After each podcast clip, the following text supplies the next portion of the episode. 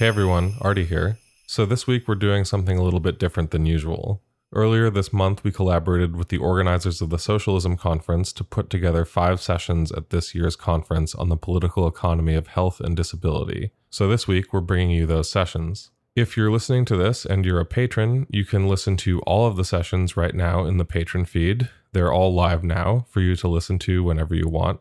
If you're listening to this and you are not a patron, we'll be posting one session every day this week in the main feed, uh, Monday through Thursday, starting with this one. Since the recording you're listening to is the first session, before I let you go, I'm just going to briefly say a few things. So, the first thing is what to expect. Today, Monday, is our introductory session, Health and Capital, with myself and Beatrice.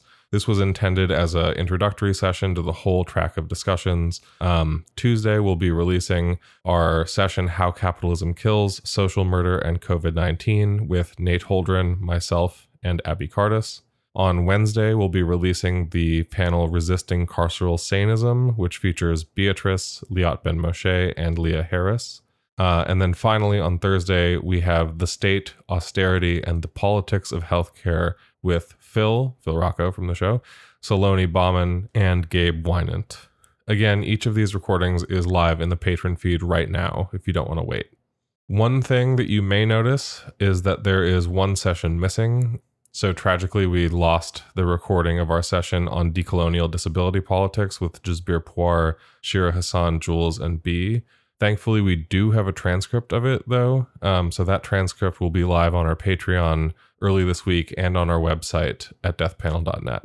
In any case, we're really happy with how each of these sessions came together. We tried to organize them in a way where each session would build on what was discussed in previous sections. So even if you skip ahead to one that's of particular interest to you, we highly recommend listening through each of them. Um, before we go to the recording, we just want to thank all the participants we invited on for these sessions in no particular order Nate Holdren, Liat Ben Moshe, Leah Harris, Jasbir Puar, Shira Hassan, Salonee Bhaman, and Gabe Winant. We also want to thank the event organizers, Haymarket Books, all the workers at the conference and at the conference center that hosted it, and all the people who came to these sessions and talked with us over the weekend. It was a serious pleasure to meet you all. And we also want to shout out the conference organizers for requiring masks and also providing N95s, um, including some of the masks that we donated as the death panel. We want to echo what Astra Taylor said in one of the plenary sessions, which is that the masking requirement was what made us comfortable with participating this year. Um, you love to see it, and we hope it helps set the tone for other organizations doing events of any kind. I would also add on this that in each of our sessions, every one of the speakers who presented in person remained masked. And in my opinion, you literally can't tell the difference on the recordings. Um, it sounds as clear as any other live audio. So basically, what I'm saying is for live events that are mic'd, I don't really think that there's any reason speakers can't mask. Just saying. I mean, especially because if we're being real, shared mics are kind of gross and difficult to clean, even when there isn't a pandemic going. So, Finally, the recording you're about to listen to is our introductory session, Health and Capital. Um, that's again featuring myself and Beatrice, moderated by Abby. Um, you'll notice that this session and the next one on social murder are a little shorter than the other sessions. And that's because for both of these sessions, we reserved a lot of time for group discussion at the end. And we've made the difficult decision to omit the discussion portion of these recordings because we neglected to ask permission from audience members in advance. And some of the things that people shared during the discussion portion could be potentially used to, for example, identify them to their employer or to the state in a way that they didn't consent to. And we don't want that. So we're sorry that we're not including the discussion portion.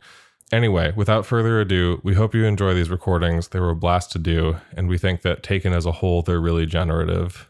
Again, if you want to get them all right now without having to wait, go to patreon.com slash deathpanelpod for all of them.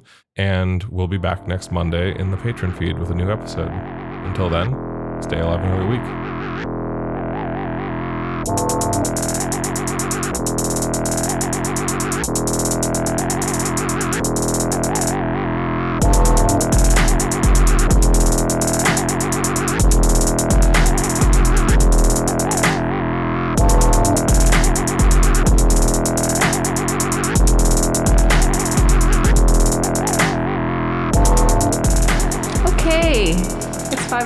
So I think uh, we can get started.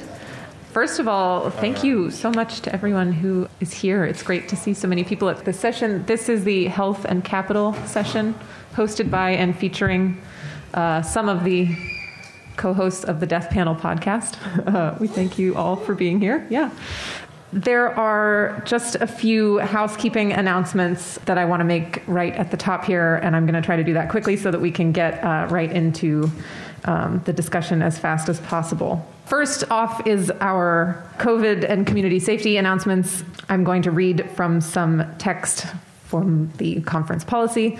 Uh, a reminder all Socialism Conference attendees are required to wear masks fully covering the nose and mouth while indoors in conference spaces, including hallways and meeting rooms. It is the conference policy that speakers in the front of the session may remove their masks in order to deliver their presentations, but only while actively speaking. Uh, however, we are going to remain masked um, because, I mean, you know, this is the health and capital session, but we don't want to, um, you know, initiate any transmission of COVID or anything else um, via the microphone. So we're going to remain masked. Audience members are still required to wear masks even while asking questions or making comments. Uh, the mask policy, once again, is in place to protect all of us, especially the immunocompromised, from the risk of contracting COVID 19. Additionally, the conference community safety plan relies in part on badge checkers at the door of each room, and all attendees are expected to wear their conference badges at all times to enter conference meeting rooms. Please respect the badge checkers and know they are here to support a safe conference. And you can see registration if you have any problems. Uh, so, in short, today we are here to talk about health, capitalism, and disability. Uh, my name is Abby Cardis. I'm just going to be kind of the chair and facilitator of this session. I am one of the co hosts of the Death Panel podcast, and um, our featured speakers today are Artie Vierkant and Beatrice Adler Bolton, and I will turn it over to them to um, introduce themselves to the room and to uh, start their presentation. Hi, everybody. So, as Abby mentioned, my name is Artie Vierkant. This is Beatrice Adler Bolton. I would say also, so in addition to hosting the Death Panel uh, podcast, which we do with Abby, um, B and I are also the authors of Health Communism, um, which came out last year from Verso. And I'm just going to set up really quickly what we're going to be kind of talking about in some kind of brief prepared remarks um, that B and I have before we get into the discussion portion, um, talking to you all about your relationships to uh, health and capital. And then B is also going to talk in a second after I introduce what we're going to be talking about. Um, B is going to talk about what other sessions we have um, organized over the course of this weekend because this is kind of the introductory session to, I believe it's five, four other ones. So, four other sessions that we have coming up this weekend uh, that B will be talking about shortly. So, um, in short, in today's session, um, we would like to have a discussion with all of you where we try to dig deeper um, or dig down together into the root of the very important and we think quite fundamental role that health plays in the reproduction of capital. Um, so, first, we're going to talk about how healthcare is often siloed as its own issue or as a separate uh, kind of issue from things like climate, housing, carceral abolition, uh, education, economic justice, labor, and so on, although also sort of about how even uh, the way that capital structures healthcare also sort of segments it up into certain things that we choose to call healthcare and what we choose not to. But how ultimately health and healthcare is not a silo. So today we want to talk about how health is actually bound up in everything sort of both positive and negative. Um, healthcare is central to all of our lives, our movements, our organizing, et cetera. And on the flip side, uh, it is also of crucial importance to the state, to imperial and corporate powers, uh, and to labor discipline. And so, towards that end, we also want to kind of talk about how or about why the capitalist approach to healthcare isn't just inadequate um, or simply, you know, uh, I think a lot of even elected politicians talk about it as like a, a work in progress towards equity or something. But um, instead, that um, capitalist solutions to healthcare will never, to health and healthcare and disability will never work. Um, health is an impossibility under capitalism. No matter how many little tweaks we make uh, to sort of tidy around the edges and blunt some of capitalism's extractive cruelty, yeah, no, no, uh, Period. End of sentence. Sorry. um, beyond that, um, in our current political moment, being an overlapping series of crises, catastrophes, all mixed up and intertangled with one another, uh, healthcare is at the same time one of the central growth sectors of the capitalist economy itself. And so I hope that today we can basically set up some of these ideas that we'll work through, uh, lay some important foundations, not only for uh, what we'll talk about today, but for the sessions that we have coming forward, which B is going to tease in a second. Anyway, so um, I'm going to pass it to B um, and let us sort of dive right in so that we can kind of get towards the discussion. Thanks, Artie. So, there are a lot of different ways that we can approach health and capital or health and disability. And this is the first of five sessions, as Artie said, that we've put together. But we kind of only are able to touch on a few aspects of this. And what we really hope is just, you know, whether you're coming to one session or all five, that we can have like a really great conversation together that builds over the course of the session. So, you know, this is our intro session. Tomorrow is a session called How Capitalism Kills Social Murder and COVID 19, which has Artie and Abby on it, and Nate Holdren. Um, so they're going to center sort of Engels' concept of social murder in our current moment and try and talk about the role that COVID has played and continues to play in sacrificing the presumed healthy working class for the economy. And then after that, we have a session called Resisting Carceral Sanism with myself, Liat Ben Moshe, and Leah Harris. And the three of us are going to talk through the recent resurgence in forms of carcerality that contribute to the targeted oppression and removal of mad or mentally ill populations under the guise of treatment or care.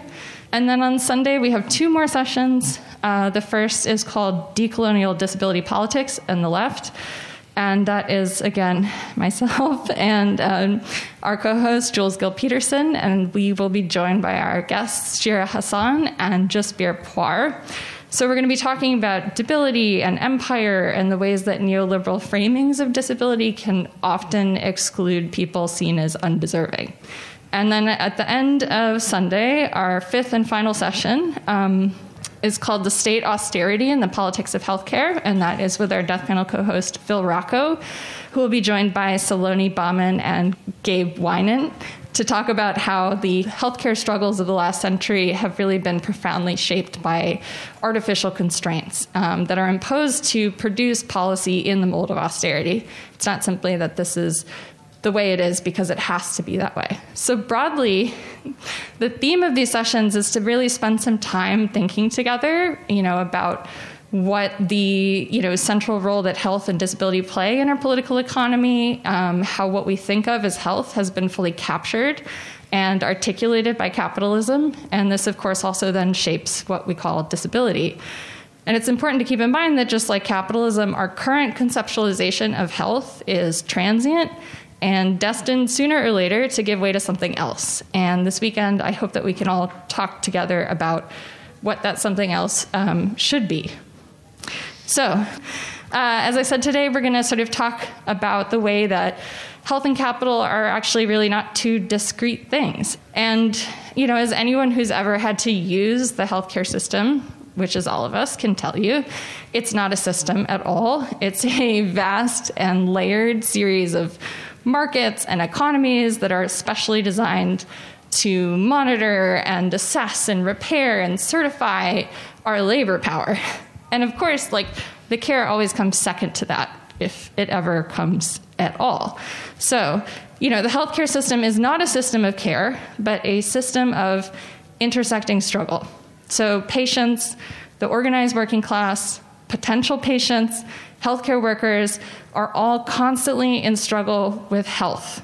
Healthcare workers, triply so, in your job functions, in the sites of extraction from your work, and the kinds of sites of extraction that pop up around medical facilities, you know, the places where you spend money on lunch, things like that, your own health, your labor power, and the conditions of your work. You know, this is kind of, in a way, like we think of health as our own personal responsibility but you cannot separate what happens to your body and what your health is from the world around you and the context that you live in. So, this is why when we approach our work, We're not struggling to like improve the healthcare system. Um, we're struggling to wholly reshape the entire political economy of health, all of it.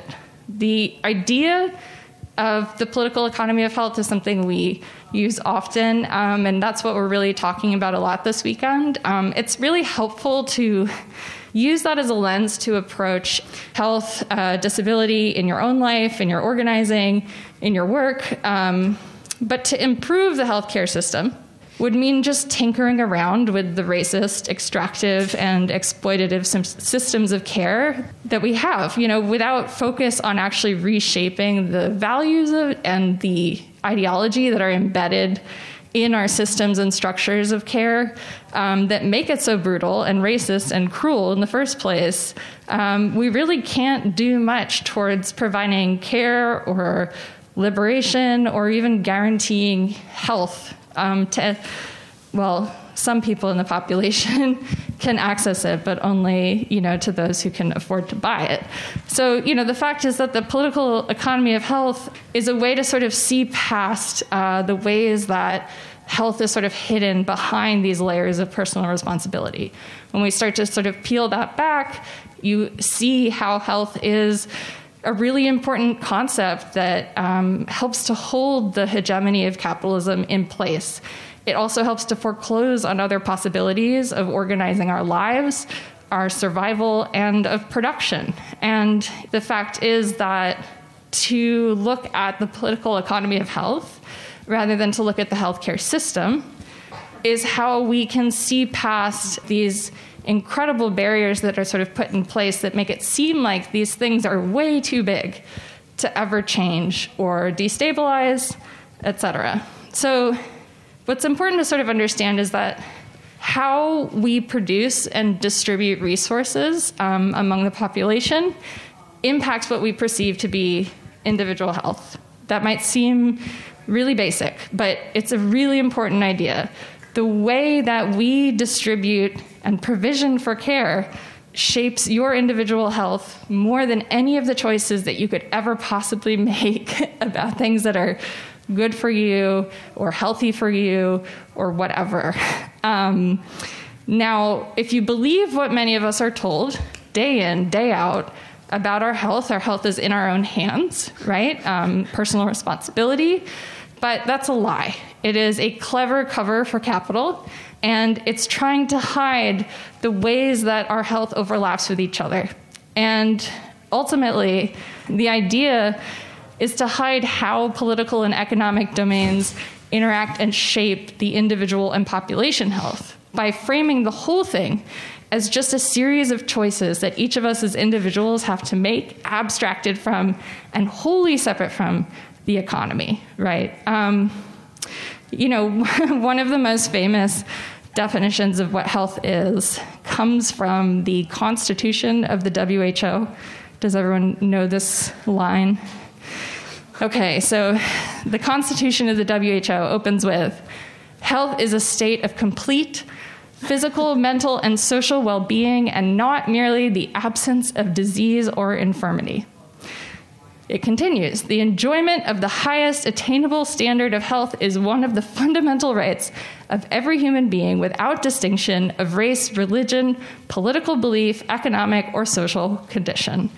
Okay, now realistically speaking, um, that is literally so unattainable for so many of us. Um, and here's where you really can see the true cruel face of what health is. You know, as Artie and I put into the beginning of our opening, and he alluded to, like, we sort of start the book by saying that health is an impossibility, right? How can we ever, how can we ever find a complete state of physical, mental, and social well being under capitalism? How?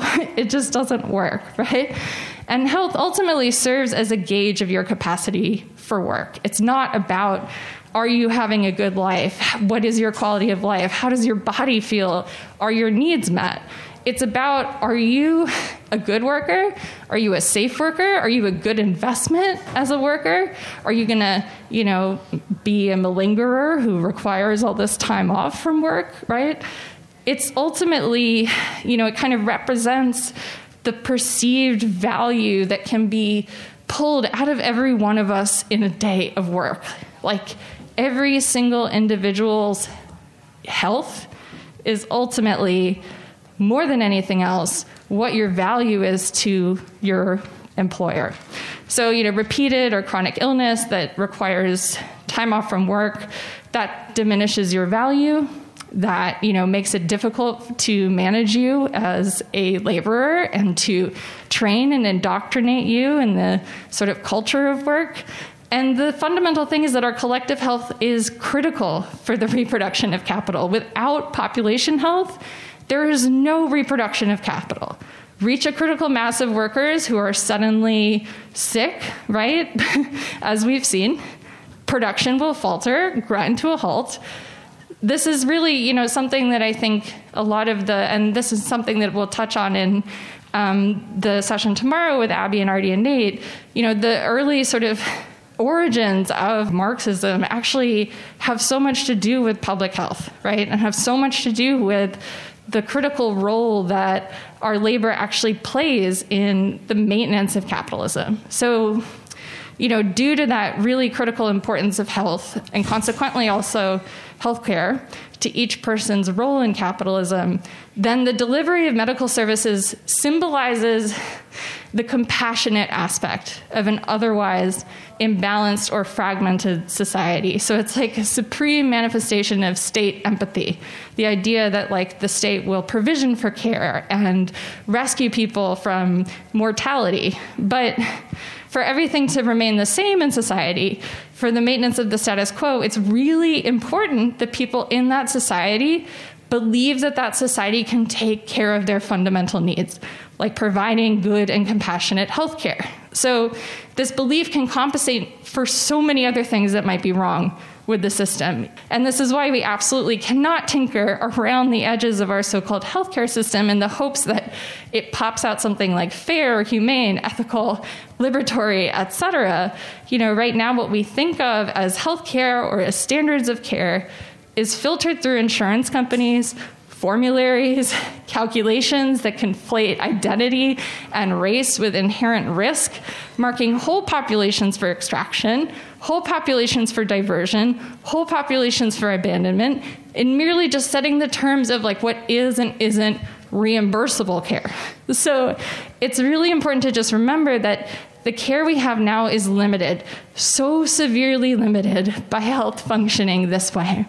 And it's precisely because health and the care that is required to maintain it operates as a kind of collective labor maintenance you know, and certification system, as I said, sorting people, marking them as good or bad workers, reliable or unreliable, good or bad people. It's really precisely because of this function of healthcare and how it relates to the control we have or don't have over our labor power that it's so important that we not accept the version of health that we've all been given and not accept the fact that the responsibility for our health and the maintenance of our labor power is ours alone. It's important to sort of think through, you know, if we're talking about like reformist reforms, the kind of reforms that reinforce, relocate, restructure the systems of repression and subjection that we're fighting against, then what we need to do is make sure that all of our movements for liberation are embracing the role that health plays in work from a critical perspective and that we're not thinking of you know creating socialist islands in the middle of a capitalist state which is you know sort of a famous way of the NHS being described. Um, so to that end, and from the perspective of looking at this from a, again this idea of the political economy of health, um, B spoke a little bit about how capital sort of structures health in a way that really uh, divides up populations and does all of these things that uh, she mentioned in terms of assigning uh, types of inherent of putative inherent risk. One of the other really important aspects that we wanted to touch on really quickly is again this idea of what ends up being called healthcare and what we do not call healthcare. Um, because this is one of these things where when you look at this, it becomes very clear to see sort of what's going on in the overall political economy of health and how the priorities, uh, I suppose, of the system are revealed. Um, the really obvious one of these is kind of the, the thing that I'd say, like, uh, you, you practically explain to anybody who's had any sort of interaction, especially with the U.S. healthcare system, that like vision and dental are not are not considered to be healthcare. Again, that's sort of the baseline, obvious one. But there are two other really important categories that we also kind of treat in the same way. One is mental health care broadly. Uh, obviously, there are a lot of terms for that, um, and we're not going to get into that quite as much here necessarily. Um, but the other, which I do want to touch on, is what we call long term care. So, the term long term care, for those of you who are not maybe familiar with it, is this sort of stand in for a vast network of interrelated and often confusing to differentiate terminology, whether it's long term services and supports, nursing homes, psychiatric and rehabilitative facilities, in home care, memory care, hospice, and others.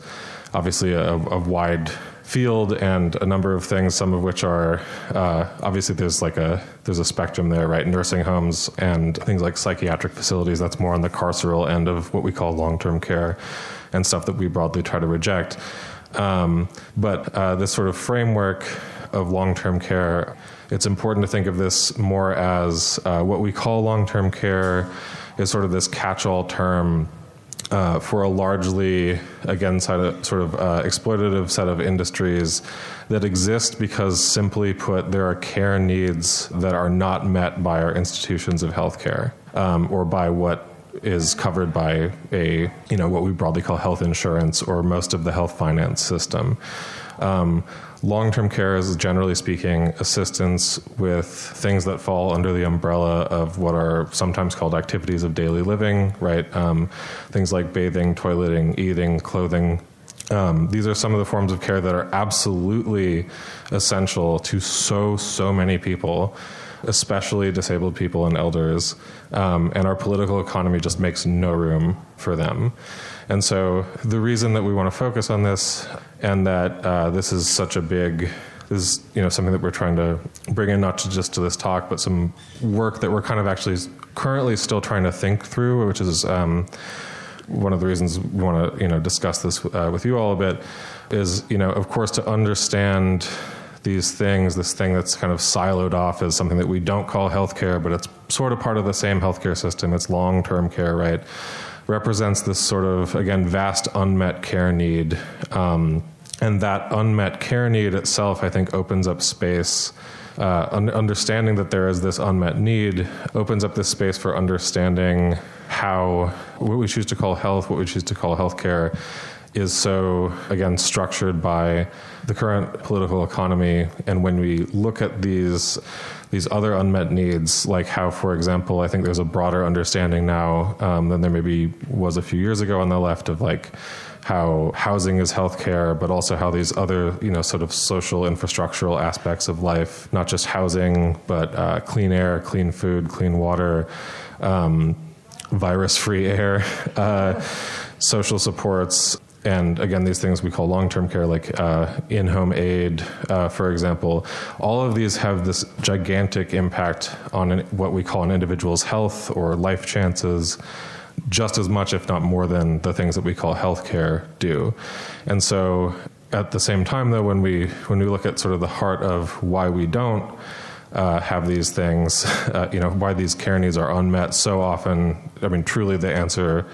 Um, really is the capitalist economic system.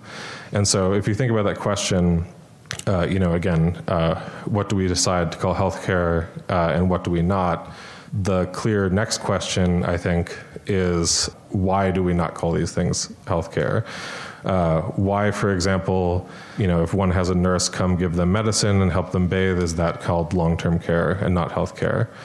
And this means that I think we as a left can take one very clear uh, lesson about the politics of healthcare away from this um, and away from this sort of uh, political economy of health perspective which is that the meeting of these of all of these you know vast array of unmet needs under our systems of healthcare and health finance demanding the meeting of these needs is a fundamentally radical thing a fundamental and fundamentally actually a threat to capital if we're able to reorient the goals of our political economy away from what he's talking about the preservation of labor value, away from subsistence and towards abundance, if the goal of our system could not be, again, subsistence, but what we could call quality of life above all else, um, although obviously that's a complicated term in itself, um, because a lot of people like to measure the quality of life. Then, um, but uh, you know, this is the, uh, trying to imagine all of these currently unmet needs being met. I think truly is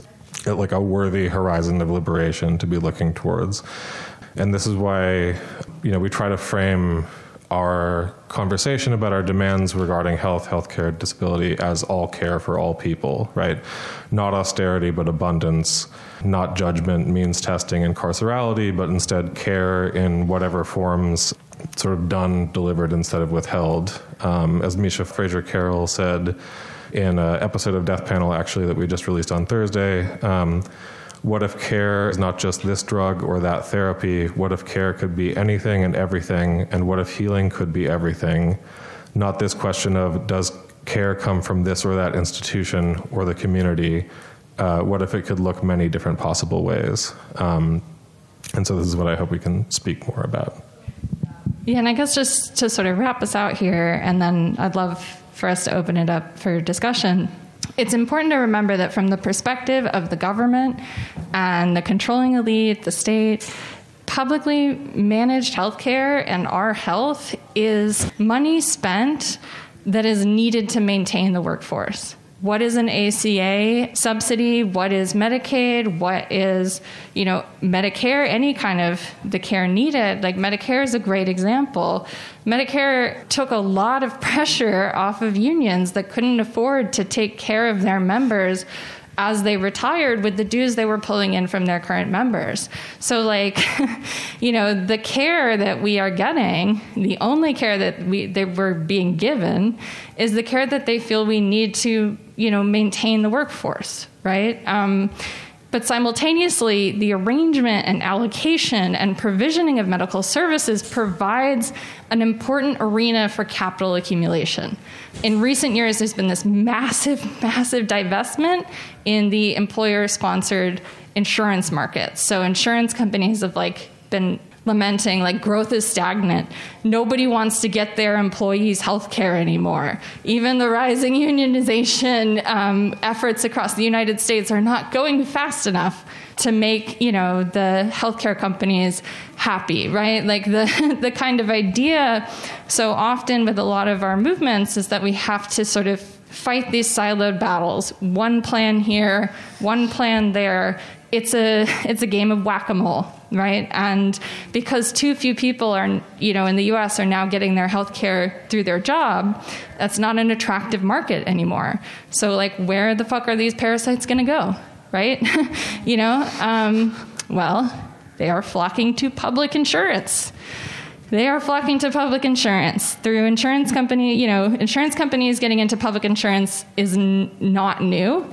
Most of medicaid is all run through private insurance plans um, that are contracted and paid by the state to administer.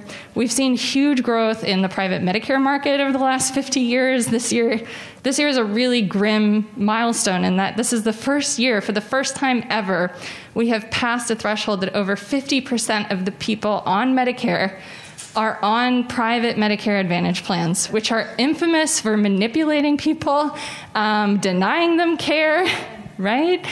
All prescription drug plans for Medicare Part D are also private. I haven't had my medication since April because of my Medicare Part D plan. They found a loophole and they're fucking me just because they can.